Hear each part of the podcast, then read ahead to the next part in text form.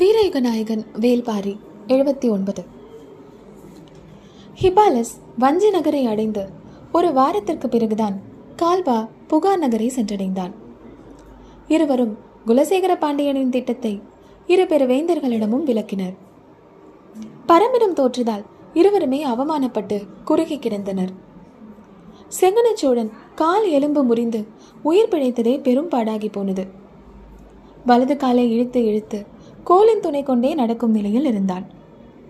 ஆனால் பரம்பை அழித்தொழிக்கும் வாய்ப்பு மீண்டும் பாண்டியனின் மூலம் கிடைக்கிறது என்று தெரிந்த கணமே வெகுண்டெழுந்தான்.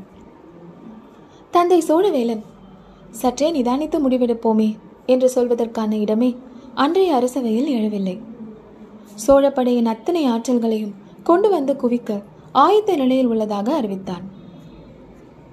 உதயஞ்சேரல் சட்டென முடிவெடுத்து விடவில்லை. மலைப்பகுதியில் இவ்வளவு திறன் மிகுந்த ஏற்பாடுகளை செய்துமே நம்மால் தாக்குதலில் வெற்றி கொள்ள முடியவில்லை. சமவெளி போரில் பாரியை வீழ்த்த முடியுமா? என்று சிந்தித்தபடியே இருந்தான். ஹிபாலஸ் பொறுமையாக பல விளக்கங்களை கொடுத்தான். சேரனும் சோழனும் என்ன காரணத்துக்காக பரம்பின் மீது படையெடுத்தார்களோ அந்த செல்வங்களை அவர்களே எடுத்துக்கொள்ளட்டும் தனக்கு தேவை பரம்பின் வீழ்ச்சி மட்டுமே என்று குலசேகர பாண்டியன் தெளிவுபடுத்திவிட்டான் என்பதை மீண்டும் மீண்டும் கூறினான். தேவாங்கு கொல்லிக்காட்டு விதை பாலிநகர் மணிக்கற்கள் இப்படி அனைத்தின் மீதும் ஹிபாலிசின் கனவு நிலை கொண்டிருந்தது. அதனால்தான் பாண்டியனின் போர் திட்டத்தோடு மற்ற இரு பேரரசுகளையும் இணைக்கும் வேலையில் முனைந்து ஈடுபட்டான். சேரனும் சோழனும் பாரியிடம் தோல்வியை தழுவியுள்ளனர். இந்த நிலையில் அவனை எப்படியாவது அழிக்க வேண்டும் என்று தீவிரத்தோடு போர் புரிவர்.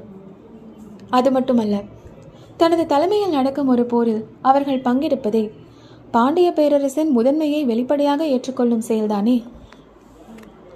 ஒரு போர் தொடங்கும் போதே மறைமுகமாக உயர்வை வழங்குவதை எண்ணி மகிழ்ந்தார் குலசேகர பாண்டியன். அதனால்தான் ஹிபாலிசை இந்த செயலை நோக்கி தூண்டினார்.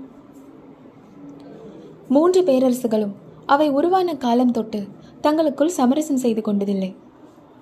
உள்ளுக்குள் எரியும் பகை எனும் நெருப்பை அவை ஒருபோதும் அழித்துக் கொண்டதில்லை. சிற்றரசுகளையும் சிறு குடிகளையும் வீழ்த்துவதில் இன்றளவும் பேரரசுகளின் படைகளுக்கிடையான மோதல் தவிர்க்க முடியாததாகத்தான் இருக்கிறது. ஆனாலும் யவன வணிகத்தால் கடந்த சில தலைமுறைகளாக மூன்று பேரரசுகளும் பெரும் செல்வ செழிப்பை எட்டியுள்ளன. அரசின் வலிமையை ஆளும் நிலப்பரப்பு மட்டும் தீர்மானிப்பதல்ல. அதனிடம் இருக்கும் செல்வங்களும் முக்கியமானவை என்பதை உணர்ந்துள்ளன.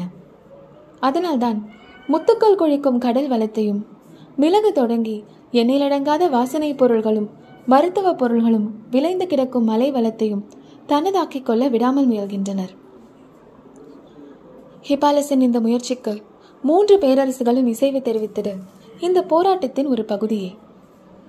இத்தனை காலங்களாக எந்த வளத்துக்காக இந்த மூவரும் தனித்தனியாக போரிட்டார்களோ அதே நோக்கத்துக்காகத்தான் இப்போது மூவரும் இணைந்து போரிட முடிவு செய்துள்ளனர்.